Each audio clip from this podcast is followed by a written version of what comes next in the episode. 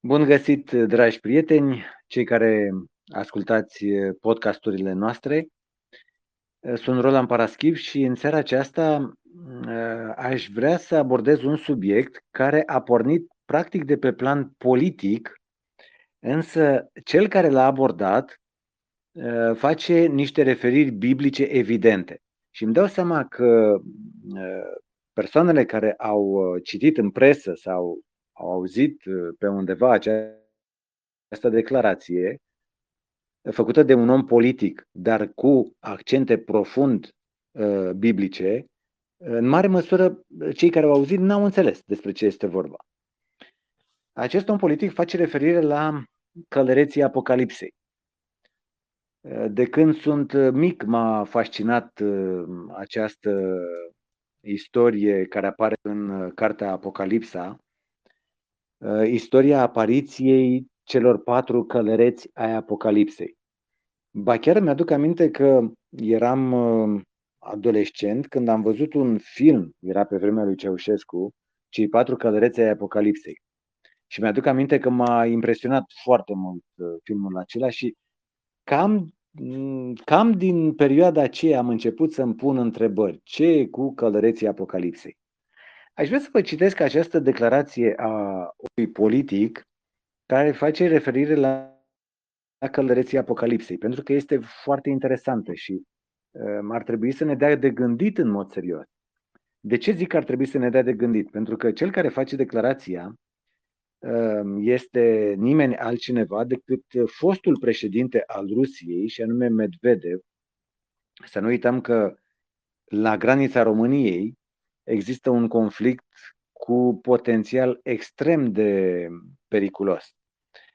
Um, un potențial care la ora actuală, din, după părerea mea, după umila mea părere, um, a devenit planetar. Deja nu mai este o luptă între Ucraina și Rusia, ci este o luptă planetară.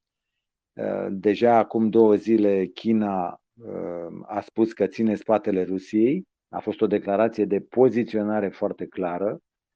Ehm, Statele Unite ține spatele Ucrainei și, evident, cu, Europa. Ehm, așa că e foarte interesant ce se întâmplă acolo. De aceea, declarația despre călăreții Apocalipsei cu atât mai importantă ehm, și eu zic că ar trebui să înțelegem ce vrea să spună Medvedev cu acest lucru. Vreau să citesc uh, declarația. Declarația este o declarație nervoasă în condițiile în care un fost ministru de externe al Poloniei spune că Ucraina ar trebui înarmată cu arme nucleare. Din punctul meu de vedere, este o declarație aberantă și uh, care nu și are sub nicio formă locul uh, chiar în acest conflict. Este, pentru că ar fi trebuit să fie un conflict local, el s-a internaționalizat, ehm, dar deja se pun probleme foarte serioase. Arme nucleare? Deci fostul uh, ministru de externe Sikorski al Poloniei spune exact lucrul acesta. Un lucru care a inflamat spiritele la Moscova. Ce spune uh, fostul președinte al Rusiei, Medvedev. Uh, el spune așa, um, a avertizat la rândul său Statele Unite ale Americii și alte state occidentale să nu comită eroarea de a livra Chievului rachete cu rază lungă de acțiune sau arme nucleare. Um, cel care se află astăzi în fruntea Consiliului de Securitate a declarat, fără să stea prea mult pe gânduri, că Rusia ia în calcul chiar să-și folosească arsenalul nuclear. Ei vor moartea Rusiei, declară Medvedev, și cât voi fi în viață, voi face totul pentru a-i face să dispară. Călăreții apocalipsei sunt deja pe drum, a mai completat Medvedev pe un ton enigmatic, zice presa. E, ce vrea să spună Medvedev vorbind despre călăreții apocalipsei? În primul moment când am văzut declarația, am fost șocat. Zic, wow, călăreții apocalipsei sunt pe drum. Aș vrea să um, fac referire la Biblie și să fac referire la modul în care um, de-a lungul timpului a evoluat interpretarea celor patru călăreți ai Apocalipsei. um, interpretarea s-a um, cristalizat foarte bine, în mod special, în perioada reformațiunii protestante. Reforma protestantă a apelat la uh, categoria de interpretare numită uh, istoricistă. Istoricismul um, face ca Apocalipsa să devină o prezentare simbolică a istoriei bisericii creștine. Iată, sunt șapte biserici, șapte peceți, șapte trâmbițe, șapte potire sau șapte cupe. Um, protestantismul spunea că fiara este Roma, atât în calitatea ei politică, cât și eclesiastică. Iar uh, reformatorii uh, vedeau aici prezența lui Anticrist, care este evident papalitatea. Deci aceasta ar fi interpretarea istoricistă. Uh, sunt etape istorice um, care merg între prezența lui Isus Hristos în prima sa venire, când a venit la uh, izraeliți, da? Uh, și a doua venire a lui Isus Hristos atunci când istoria se va sfârși. Uh, dar există și alte tipuri de interpretări, de exemplu interpretarea uh, futuristă. Și interpretarea futuristă, de exemplu, pornește de la, de la premiza din Apocalipsa, capitolul 4, versetul 1, care spune așa: După aceste lucruri, zice Ioan, care scrie Apocalipsa. M-am uitat și iată că era o ușă deschisă în cer.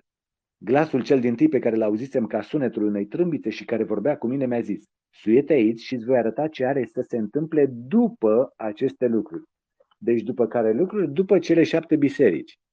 Și în interpretarea uh, futuristă, um, această mențiune după aceste lucruri, da, care înseamnă după așezarea în istoricism a celor șapte biserici, urmează o privire în futurism. Deci, futurismul îmbină cele două elemente, istoricismul și futurismul, um, istoricism până la capitolul 4 și futurism um, după capitolul 4. De asemenea, uh, futurismul nu scoate, um, nu elimină ideea că fiara este Roma. Eh, chiar în calitatea politică și eclesiastică. A fost o încercare în istorie din partea Bisericii Romano-Catolice ca să, să anihileze puțin, să tempereze puțin acest avânt al protestantismului, o încercare, după părerea mea, care a fost complet sortită eșecului, dar din păcate a influențat eh, mulți eh, teologi, mai ales ai unei poziții radical liberale, poziția numită istorico-critică în uh, teologie. Și anume că uh, ar trebui uh, lucrurile înțelese complet în trecut, deci în preterism. Și că tot ceea ce spune Apocalipsa s-a întâmplat exact în epoca aceea, deci în primul secol și s-a terminat. Ehm, evident, interpretarea aceasta nu are nicio, nicio susținere din punctul meu de vedere, pentru că Apocalipsa este mult mai complexă decât interpretarea aceasta simplistă.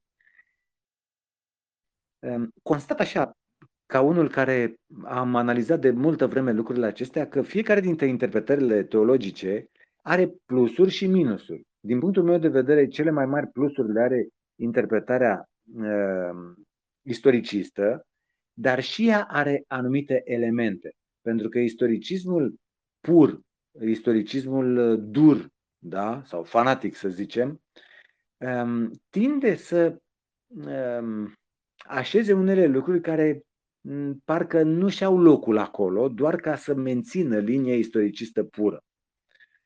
Uh, futurismul, de exemplu, îmbină ambele elemente, și istoricismul și futurismul, uh, le îmbină Ehm, ca să dea bine. Acum, eu nu vreau să mă poziționez într-o interpretare sau alta. Ehm, fiind adventist de ziua șaptea, aș fi ehm, evident tentat să mă îndrept cu arme și bagaje către interpretarea istoricistă pură. Dar făcând lucrul acesta, descoper, descoper o, o oarecare problemă la cei patru cai ai Apocalipsei. Și um, aș vrea să vedem când Medvedev s-a referit la călăreții Apocalipsei, a avut în vedere o interpretare istoricistă sau a avut în vedere o interpretare mixtă, istoricist-futuristă? Uh, cei patru cai ai Apocalipsei apar în capitolul 6 din cartea Apocalipsa, ultima carte din Biblie, scrisă de către Apostolul Ioan și scrisă pe insula Patmos când era, când era uh, surghiunit uh, în acel loc, izolat, dar în acel loc el are marea favoare să fie în prezența lui Dumnezeu, are marea favoare să, să-i se deschidă cerul, are marea favoare favoare să fie luat în cer, are mare favoare să vadă templul lui Dumnezeu din cer, scaunul de domnie.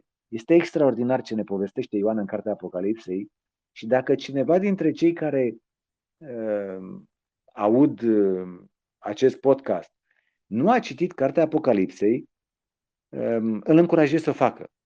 Mai ales că ni se atrage atenția de la cel mai înalt nivel, nivel al lumii politice de astăzi, fostul președinte al Rusiei ne spune că cei patru călăreți ai Apocalipsei sunt pe drum. Și atunci noi cam trebuie să știm la ce să ne așteptăm dacă sunt pe drum, nu? Ehm, deci călăreții Apocalipsei fac parte dintr-o zonă a cărții Apocalipsa numită cele șapte sigilii.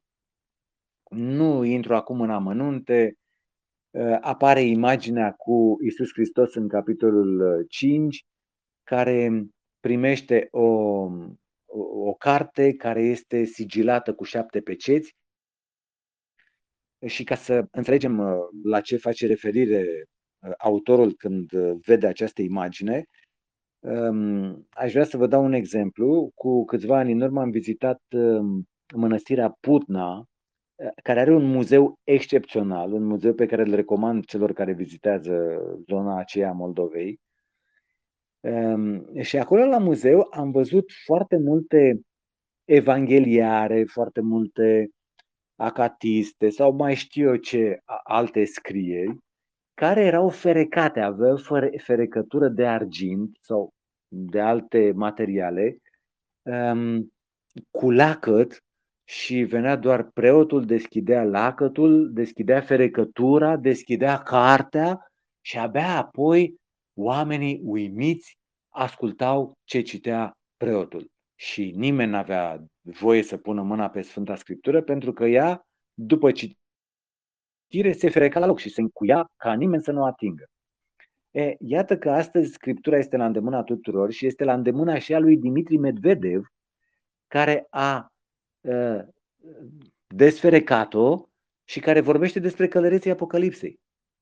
Și eu chiar vreau să, să înțeleg corect ce vrea să-mi spună Medvedev, pentru că vreau să știu ce mă așteaptă. Ă, culorile la cei patru cai ă, sunt diferite. Începe ă, de la culoarea alb, la culoarea roșu, la culoarea negru și la culoarea pal sau culoarea clorină. Aș putea să-i spun, aș prefera Ehm, cuvântul acesta pentru că este cuvântul din original. Chloros este în originalul grecesc. Deci culoare, o culoare clorină. Ehm, dar să începem mai întâi cu calul alb. Ehm, cal, Biblia, în capitolul 6 din Apocalipsa, vorbește despre cal. Și de fiecare dată se amintește calul. Apoi s-a arătat un alt cal, un cal roșu. Cel ce stătea pe el a primit. Deci de fiecare dată textul spune în felul acesta. Nu este amintită culoarea călărețului, ci este amintită culoarea calului. Dar este numai logic să spunem că, de fapt, culoarea calului este dată de culoarea călărețului. Pentru că nu calul este elementul principal aici, ci este călărețul care conduce calul. Deci caracterul călărețului se transformă um, în culoarea calului.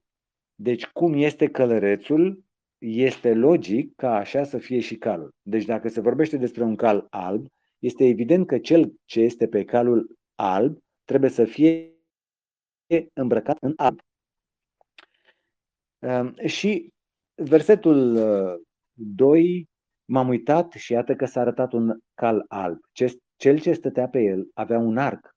I s-a dat o cunună și a pornit biruitor ca să biruiască. Aceste cuvinte uh, se folosesc în Apocalipsa 6 cu 2 despre calul alb. Cine ar fi calul alb?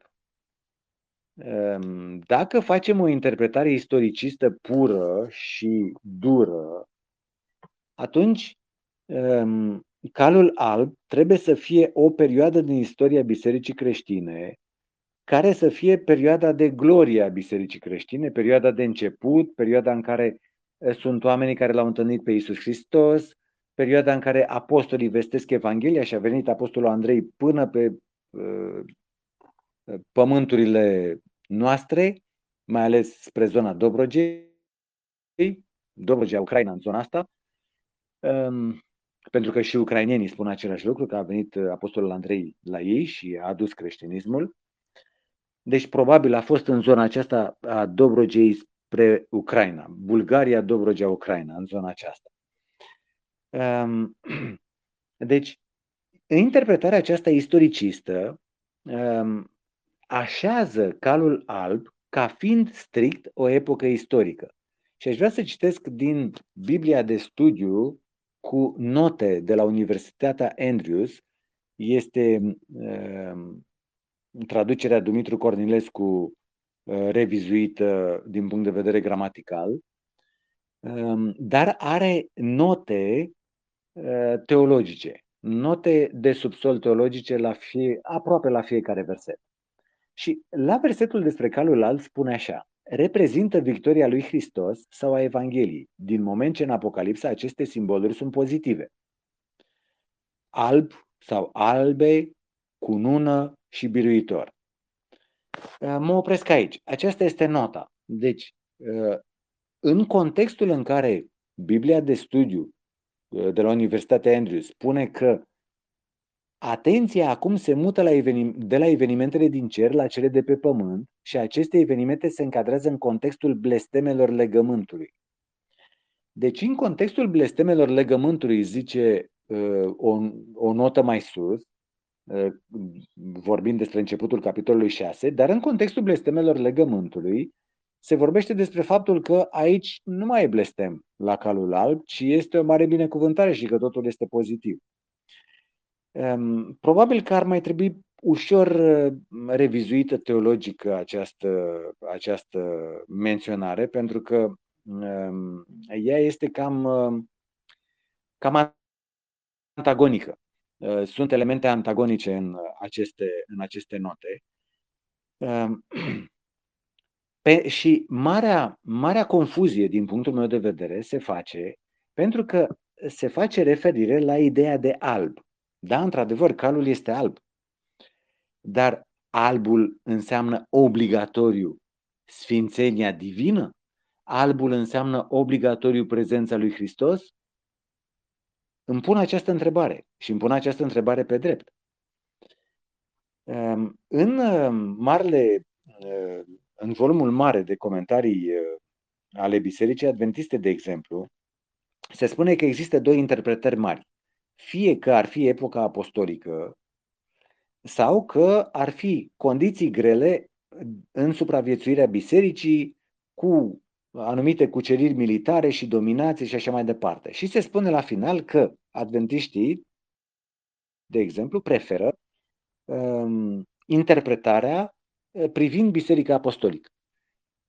Um, e scris uh, lucrul acesta în mod uh, evident. Uh, dar, pentru consistența interpretării teologice, întrebarea este are ce să caute aici, la calul alb, uh, prezența obligatorie a lui Isus Hristos sau prezența obligatorie a neprihănirii din cadrul primei biserici apostolice? E o întrebare pe care mi-o pun. Um, și aș dori să, uh, să citesc din uh, Matei, capitolul 24, cu privire la cei patru cai ai Apocalipsei și vreau să fac o scurtă trecere în revistă ca uh, să putem înțelege exact când citesc Matei 24. Pentru că mie mi se pare că în Matei, capitolul 24, Iisus Hristos, când vorbește despre evenimentele finale, vorbește fix în aceeași ordine, așa cum apare aici la uh, cele uh, șapte trâmbițe. Deci primul cal este calul alb și uh, calul acesta alb are pe cineva care este biruitor și cucerește, cucerește planeta. Apoi s-a arătat un alt cal, calul roșu. Uh, cel călărețul de pe calul roșu are puterea să ia pacea de pe pământ și oamenii se junghe și se omoară unii pe alții și s-a dat o sabie mare. Interesant, cel care este pe calul alb are arc, dar nu se spune că ar avea săgeți. Pe calul roșu apare arma. Și arcul este o armă, deși în Biblie, și nu e timp acum să discutăm despre lucrul acesta, apare ideea de arc um, din punct de vedere al armamentului, chiar dacă nu se specifică neapărat uh, uh, faptul că ar avea săgeți. Deci și arcul fără săgeți poate fi văzut fără nicio problemă ca armă, dar și um, aici în uh, capitolul 4 oamenii se junghe unii pe alții și i s-a dat o sabie mare. Deci este vorba de sabie. Da? Apoi vine calul al treilea. Calul al treilea este un cal de culoare negru, deci călărețul trebuie să aibă aceeași culoare și Ceea ce este specific la călărețul negru este că are în mână o cumpănă și măsoară cereale cu această cumpănă. Și apoi, la pecetea a patra, vine calul al patrulea, calul clorin, are culoarea clorină, cloros, din limba greacă. În traducerea Cornilescu, din care citesc eu acum, se spune în versetul 7 și 8, iată că s-a arătat un cal gălbui. Deci se traduce cu cuvântul gălbui. Eu prefer uh, un alt cuvânt, folosesc adesea cuvântul pal sau uh, cuvântul uh, clorin. Este cel mai uh, corect pentru că el corespunde efectiv cu, cu originalul. Bun, mai departe, la pecetea a cincea nu mai apare cal, dar sunt uh, auziți într-o, într-o metaforă, sunt auziți cei care au fost omorâți din pricina mărturiei lor, adică martirii creștini, care spun până când stăpâne zăbovești să judeci. Deci martirii, da? Apoi, când uh, se rupe pe cetea a șasea, iată că se face un mare cutremur de pământ, soarele s-a făcut negru, luna s-a făcut toată ca sângele, stelele au căzut din cer Haideți acum să ne uităm la Matei, capitolul 24. Deci Matei, capitolul 24, vorbește despre evenimentele sfârșitului, dar vorbește despre evenimentele sfârșitului fără să le poziționeze istoric. Și ele corespund în tocmai, deci există un paralelism total între Matei 24 și Apocalipsa, capitolul 6. Um, acele evenimente din Matei 24 nu pot și nici nu trebuie și nici nu s-a gândit cineva să le poziționeze strict istoric. Ele sunt evenimente care prevestesc sfârșitul. Da? Um, pot fi găsite element, și elemente istorice la ele, dar ele nu sunt într-o înlănțuire strict istorică, asta vreau să spun, așa cum vedem, de exemplu, înlănțuirea istorică în cadrul celor uh, șapte biserici din Apocalipsa, în capitolele 2 și 3. Apocalipsa, capitolul 2 și 3. Deci, de exemplu, în Matei 24, versetele 4 și 5, apare calul alb. Și cum este exprimat aici calul alb? Aș vrea să citesc Matei, capitolul 24. Deci nu vorbește Matei 24 uh, efectiv despre calul alb, dar eu văd calul alb aici. Matei 24, versetele 4 și 5. Drept răspuns, Iisus le-a zis, băgați de seamă să nu vă înșele cineva fiindcă vor veni mulți în numele meu și vor zice, eu sunt Hristosul și vor înșela pe mulți.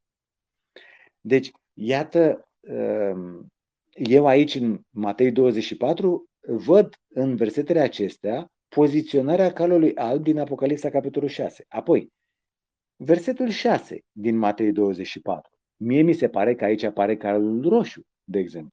Veți auzi de războaie și veți de războaie, vedeți să nu vă înspăimântați, și toate aceste lucruri trebuie să se întâmple. La fel, calul roșu uh, are sabie și ucide cu sabia, deci război. Apoi, Matei 24, versetul 7. Uh, un neam se va scula împotriva altui neam, o împărăție împotriva altei împărății și pe aleocurea vor fi cu tremure, foamete și ciumi. Deci, iată, uh, la calul uh, negru, care are în mână cumpăna, um, cântărește cereale. Mie mi se pare că el corespunde cu versetul 7 destul de bine. Apoi, Matei 24, versetele 8 și 9. Aici din punctul meu de vedere, mi se pare că apare foarte bine calul clorin sau calul pal, pentru că este vorba despre moarte. Versetele 8 și 9. Dar toate aceste lucruri nu vor fi decât începutul durerilor. Atunci vă vor da să fiți chinuiți și vă vor omorâ și veți fi urâți de toți. Apoi, ă, deja am terminat cu caii și mergem la pecetea a cincea. Versetele 9 și 10 din ceea ce zice Mântuitorul. Atunci vă vor da să fiți chinuiți Mulți vor cădea, se vor vinde unii pe alții, se vor râ. Ehm, deci, văd aici martirajul despre care vorbește Apocalipsa, capitolul 6, sufletele de sub altar. Apoi, la pecetea a șasea, în verset, mai în câteva versete unde ar fi niște aluzii doar, dar în versetul 29 se spune clar, Îndată după acele zile de necaz, soarele se va întuneca, luna nu își va mai da lumina, stelele vor cădea din cer. Corespunde identic cu ceea ce se întâmplă în pecetea a șasea. Și în cele din urmă, pecetea a șaptea, Matei 24, începând cu versetul 37, cum s-a întâmplat în zilele lui Noe, a Idoma se va întâmpla și la venirea Fiului Omului, și n-au știut nimic până când a venit potopul și a luat pe toți.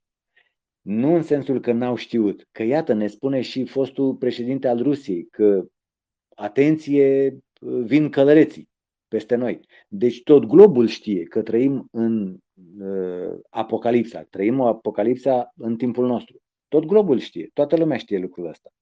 Dar ce vrea să spună Iisus Hristos prin ideea aceasta că n-au știut nimic și a venit și a luat apa? În sensul că nu e interesat nu au manifestat interes, um, n-au vrut să știe, n-au vrut să schimbe viața. Uh, da, e, ok, trăim apocalipsa, deci mai am puțin de trăit. Bun, dacă mai am puțin de trăit, deci ce să fac? Suflete, mănâncă, bea și distrează-te. Așa gândesc uh, foarte mulți oameni și despre asta este vorba, în sensul că n-au știut nimic.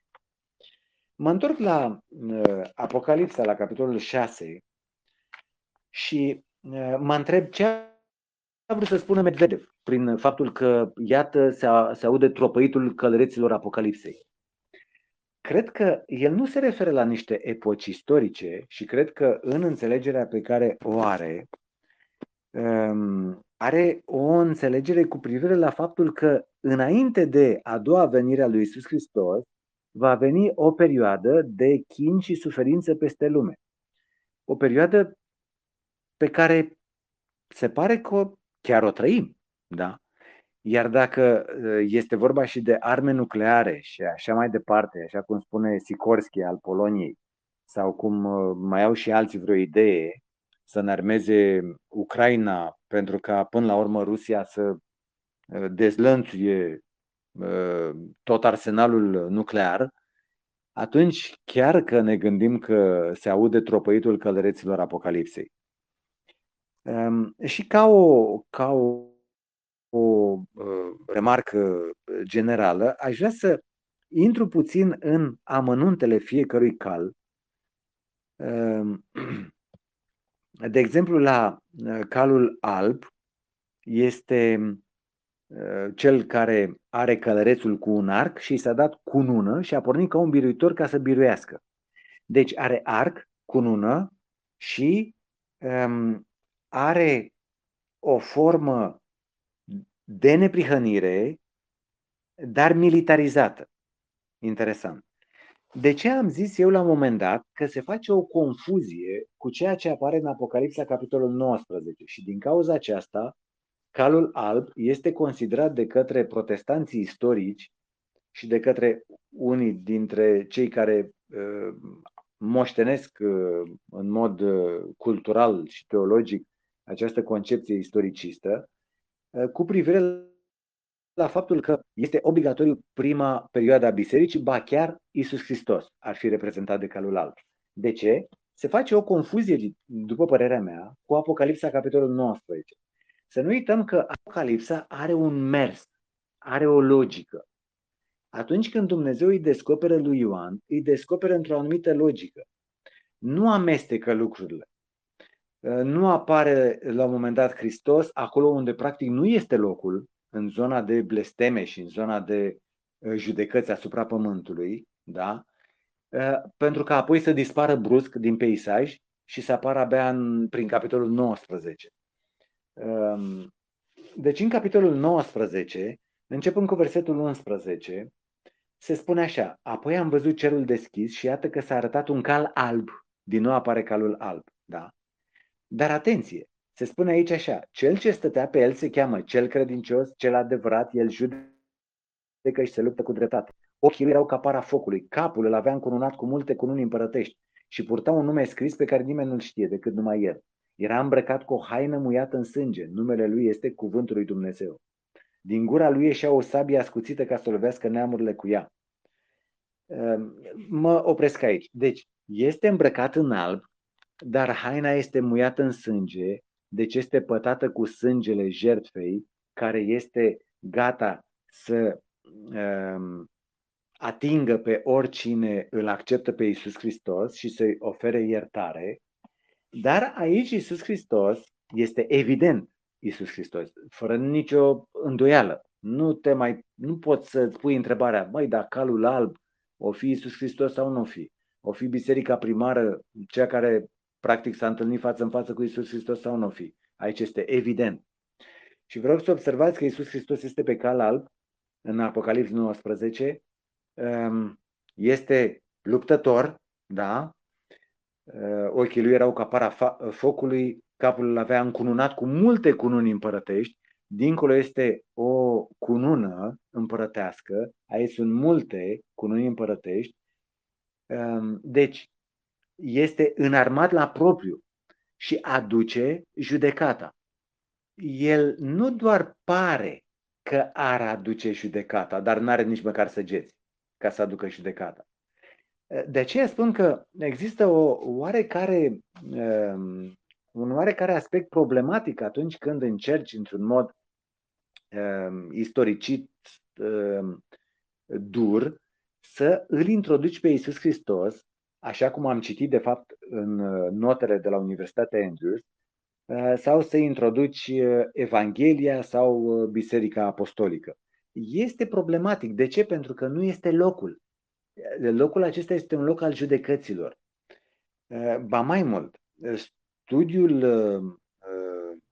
lecțiunii biblice care se studiază în Biserica Adventistă pe plan mondial, acum câteva trimestre când s-a vorbit despre Apocalipsa, spunea că aici, la capitolul 6, și citez, este judecata asupra lumii creștine apostate. Păi dacă este judecata asupra lumii creștine apostate, atunci calul alb ă, de ce este așezat aici? Ar fi întrebarea mea. În cazul în care, într-un mod forțat istoricist, l-am interpretat în felul acesta care însemna Hristos. Cred că mai degrabă este vorba despre altceva și sunt uh, din ce în ce mai mulți teologi um, mai recenți, oarecum mai recenți, care își pun aceste întrebări în mod legitim, inclusiv în Biserica Adventistă. Este calul alb interpretat corect sau nu? Um, și cred că sunt uh, destule argumente și aș vrea să uh, dau câteva dintre aceste argumente Uh, de exemplu, aș vrea să citesc din Evanghelia după Luca, la capitolul 4, versetul 6. Luca 4 cu 6. Spune așa, și spune satana, spune, sunt cuvintele lui. Ție îți voi da toată stăpânirea și slava acestor împărății, că mie mi este dată și o dau oricui voiesc. Deci iată că avem un personaj care se crede mare biruitor, avem un personaj care crede că el are cununa pe cap, um, că are arcul în mână și uh, poate să cucerească. Deci nu este deloc um, imposibilă această interpretare. Absolut deloc nu este imposibilă. Aș vrea să citesc de asemenea în 2 Corinteni, capitolul 11, unde Apostolul Pavel iarăși spune lucruri foarte interesante. Spune așa, în capitolul 11, versetele 14 și 15, nu este de mirare căci chiar satana se preface într-un înger de lumină. Deci îngerul nu este îmbrăcat în alb, evident. Da. Lumina este albă. 2 Tesaloniceni, capitolul 2. Și aici, versetele 8 și 9, tot Apostolul Pavel spune, ehm, atunci se va arăta acel nelegiuit pe care Domnul Isus îl va nimici cu suflarea gurii sale și îl va prăpădi cu arătarea venirii sale. Arătarea lui se va face prin puterea satanei, cu tot felul de minuni, de semne și puteri mincinoase. Despre cine vorbește Apostolul Pavel aici? Despre Antichrist vorbește. Ehm, deci, există mai multe variante de interpretare a calului alb. O variantă este cea istoricistă dură, dar care are mari probleme în a se regăsi aici. Nu și are locul aici, interpretarea istoricistă dură. Ehm, Iisus Hristos nu și are locul aici. Iar mie mi se pare că uh, mențiunea la Apocalipsa, capitolul 19, este o forțare teologică, pentru că nu există nicio legătură între Apocalipsa, capitolul 6, la descrierea calului alb, și Apocalipsa, capitolul 19, la descrierea calului alb, pe care stă evident Hristos. Și acolo nu este niciun dubiu. E, aici, la calul alb, eu am dubii. Chiar dacă în în facultatea de teologie am fost învățat că este Hristos sau Biserica Apostolică, chiar dacă pe parcurs am citit multe cărți um, de sorginte protestantă sau neoprotestantă în care era aceeași interpretare. Până când mi-am dat seama că ceva este problematic aici cu calul alb. Nu cumva acest cal alb este o încercare de a induce um, planeta într-o mare eroare? Ehm, cel care, așa cum am citit în versetele din uh, uh, Luca, unde zice uh, în discursul dintre Domnul Isus și satana, satana zice, eu sunt stăpânul, eu fac ce vreau, îți dau și ție planeta, uite, împart cu tine. Da? Lui nu e ieșit din cap lucrul ăsta. Ba mai mult, înainte de venirea lui Isus Hristos, el se va erigea în biruitorul planetei, în stăpânitorul planetei și în cel care vrea să zugrume planeta pentru interesul propriu. Așa că ar fi destul de plauzibilă uh, interpretarea în care ori este satana, ori este uh, instrumentul lui satana numit antichrist. Uh, și versetele pe care le-am citit uh, și pe care le uh, menționează Apostolul Pavel sunt uh, uh, sunt uh, foarte clare din punctul acesta de vedere. Uh, ca o concluzie, întrebarea este la ce s-a referit Medvedev când s-a referit la uh, călăreții Apocalips care au început să tropăie și începem să-i auzim. Păi, în primul rând, calul alb um, se referă la ideea că apar așa ziși salvatori ai planetei și uitați-vă, toată lumea vrea să salveze planeta. Domne, planeta suferă, ă, clima suferă, ghețarii suferă. Ă, noi vrem să salvăm planeta. Toată lumea vrea să ne convingă de faptul că este un salvator al planetei. Unii vor să ne salveze cu vaccin, alții vor să ne salveze cu mașina electrică, alții vor să ne salveze. Fiecare apar de nicăieri salvatorii planetei. Nu cumva este calul alb? Ilustrat aici? Apoi, nu cumva Medvedev se referă la, tocmai la acești indivizi ca niște instrumente ale răului, care, între ghilimele, vor să salveze planeta și în realitate fac cu totul altceva, distrug planeta? Al doilea cal. Al doilea cal este calul roșu. Ehm, calul roșu ehm, și mai ales călărețul i s-a dat uh, puterea să ia pacea de pe pământ, ca oamenii să se înjunghe între ei și o sabie mare i s-a dat. Deci, iată, uh, este evident referire la război. De exemplu, în ultimii 400 de ani am găsit o statistică, în națiunile europene au semnat mai mult de 8.000 de tratate de pace. Incredibil! S-a, tra- s-a semnat și tratatul de la Minsk cu Ucraina, n-a valorat mare lucru, probabil se vor mai semna tratate în continuare. Deci 8.000 de tratate de pace în ultimii 400 de ani și vai câte război a fost în Europa. Nu cumva călărețul acesta al Apocalipsei începe să tropăie acum în auzul nostru? Al treilea călăreț. Al treilea călăreț este calul negru. Deci, mai întâi, oameni care vor să, între ghilimele, să salveze planeta, care, ca instrumente răului, da? Și cele din urmă dintre aceștia se va ridica chiar anticristul, zice Biblia. În al doilea rând, um, război. În al treilea rând, calul negru uh, este negru pentru că aduce nenorocire după nenorocire, iar oamenii nu vor mai avea ce să mănânce. Uitați-vă ce groază este pe planeta noastră astăzi, doar pentru că s-a blocat transportul de cereale uh, dinspre Rusia și Ucraina. Dinspre Rusia pentru că uh, Occidentul uh, a plasat tot felul de interdicții către Rusia și după aceea dinspre Ucraina s-a blocat pentru că Rusia a blocat și acum se încearcă deblocarea pe cale terestră sau uh, oarecum uh, maritimă, dar mai ales pe Dunăre, mai puțin pe Marea Neagră. Este foarte dificil. Și acum, într-o paranteză, am văzut la televizor sute și sute de camioane care stau să intre în România și să meargă uh, după aceea mai departe prin Europa.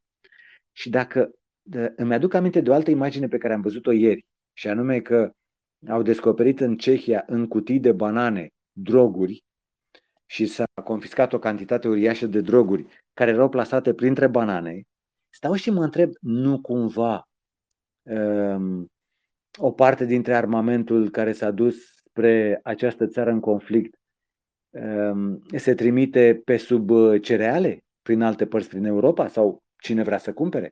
Pentru că șeful Interpolului, deci șeful Interpolului, da, a făcut declarația că are informații că a început vânzarea de armament dinspre Ucraina, armament occidental, inclusiv lansatoare de rachete, uh, sunt puse în vânzare.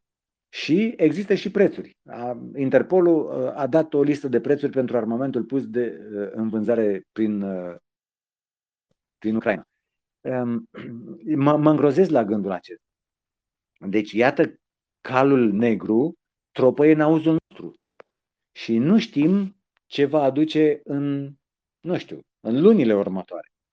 Și apoi calul clorin ă, sau gălbui sau galben vânăt ă, ar fi o altă descriere. Aici apare moartea și locuința morților se țin după el, s-a dat putere peste a patra parte a pământului ca să ucidă cu sabie și cu foamete și cu moarte și cu fierle de pe pământ.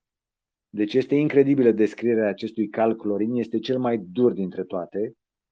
Ehm, practic, ehm, culoarea acestui cal și a călărețului seamănă cu un cadavru. Prezența morții și a locuinței morților arată că ehm, cei care vor fi omorâți în această ocazie sunt practic cei care au primit judecata lui Dumnezeu ca fiind păcătoși pentru că pentru ei este moartea um, și uh, locuința morților și Hadesul. Da? Așa că acești patru călăreți sunt practic niște instrumente ale pedagogiei divine, înainte de venirea Domnului Isus Hristos. De ce? Pentru ca să producă o renaștere spirituală, pentru ca să producă pocăință, pentru că în contextul uh, uh, imediat se vorbește în Apocalipsa, uh, capitolul 7 uh, și mai departe, uh, așa se încheie această secțiune a sigililor sau peceților, cu pocăința oamenilor, cu faptul că oamenii nu vor să se pocăiască. Deci, iată, avem aici niște elemente de pedagogie divină, cei patru călărețe ai Apocalipsei, reprezintă un strigăt al lui Dumnezeu asupra locuitorilor pământului, treziți-vă. Și mie mi se pare că dacă Medvedev, fostul președinte al Rusiei, a spus aceste cuvinte, este un strigăt extrem de clar. Treziți-vă, oameni buni, pocăiți-vă, căci călăreții Apocalipsei au început să tropăie. Am redat aceste, aceste aspecte și aceste preocupări din uh, studiile mele. Nu vreau să spun că dețin adevărul absolut. Iată, sunt diverse modalități de interpretare, dar nu cred că Medvedev s-a referit la uh, calul alb ca fiind uh, prezența lui Isus Hristos și Sincer, nu văd prezența lui Isus Hristos în calul alb sau a bisericii primare curate sau a neprihănirii sau a Evangheliei, așa cum mai scrie prin uh, nu știu ce comentariu, ci văd cu totul altceva în acest context în care se vorbește despre judecățile divine. Aici este vorba despre judecăți și sunt doar lucruri rele și lucruri negative. De ce primul lucru trebuie să fie pozitiv ca toate celelalte să fie negative?